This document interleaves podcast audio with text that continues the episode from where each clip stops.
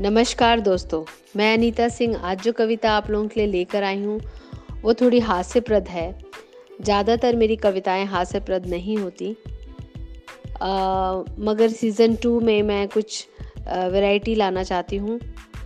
इसलिए आज आप लोगों के सामने एक हास्यप्रद कविता लेकर आई हूँ और उसका शीर्षक है उस ज़माने का इश्क।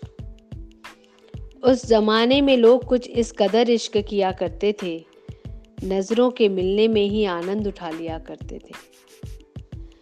लड़की के मुस्कुराने भर से ही सारे अरमा जमा हो जाया करते थे।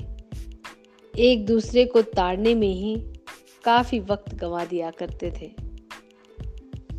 कुछ हिम्मत करके जब लड़का इजहारे दिल बयां करता था, तभी न जाने कहाँ से लड़की कबाब आ जाया करता था। और पूछने पर वो लड़की को फिर अपनी बहन बना लिया करता था।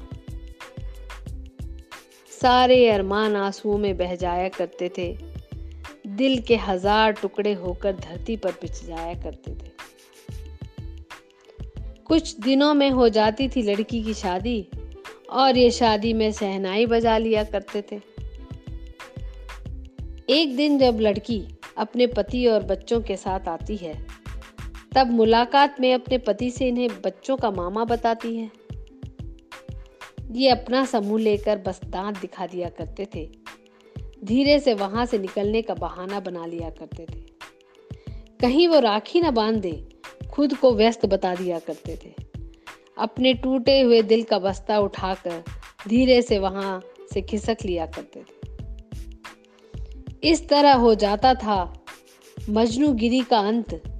ताम्र सुनाते रह जाते थे अपने प्यार का झूठा वृतांत, अपने प्यार का झूठा वृतांत। Thank you all